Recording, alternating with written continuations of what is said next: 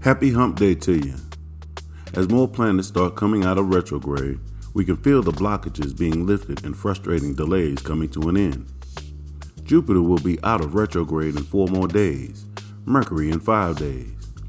We will have all the inner planets back to doing what they do. The Sun has energized Mars for his two year journey around the zodiac, but instead of analytical Virgo, it will be flying the Libran flag of fairness, justice, and balance, cutting and trimming things that no longer serve your higher purpose.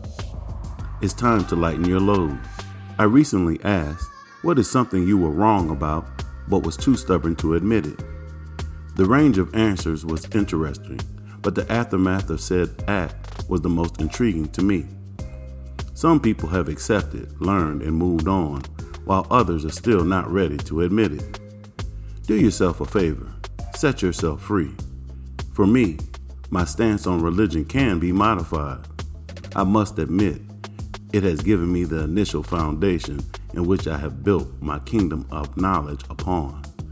This is Paul Heath with I Am Astrology Readings. Know thyself and balance your energy.